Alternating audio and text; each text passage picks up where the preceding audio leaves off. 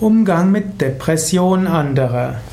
Depression ist seit den 2010er Jahren einer der Modeworte. Es ist das Jahr 2016. Inzwischen spricht man wieder etwas weniger über Depression und Burnout, aber es ist weiter eine der Hauptgründe, weshalb Menschen krank geschrieben werden und Depression ist das Krankheitsbild, weshalb Menschen am längsten krank geschrieben werden. Warum? Depression heißt Niedergedrücktheit. Aber es gibt unterschiedliche Formen von Depression.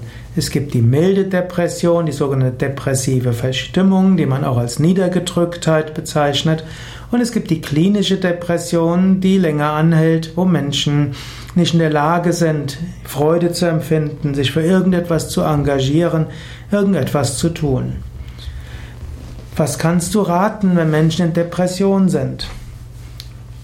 Zwei Sachen wären besonders wichtig. Das erste wäre, sich professionelle Hilfe zu suchen. Es gibt inzwischen durchaus Psychotherapien, die hilfreich sind gegen Depression. Zweite Möglichkeit ist, den Menschen zu ermutigen für Yoga und Meditation. Es hat sich gezeigt, dass Yoga, insbesondere Hatha Yoga und Meditation, insbesondere auch Pranayama, Atemübungen, sehr hilfreich sind, um aus einer Depression wieder rauszukommen. Auch Singen, auch Mantra singen, auch Musizieren, auch Spazieren gehen, physische Aktivität, soweit das möglich ist, all das kann hilfreich sein, neue Energie zu bekommen. Dritte Sache, die du sagen kannst, ist, die Zeit heilt viele Wunden. Und du kannst einem Menschen auch sagen, ja, jetzt momentan bist du, bist du im niedergedrückten Zustand. Aber bald wird es dir wieder besser gehen.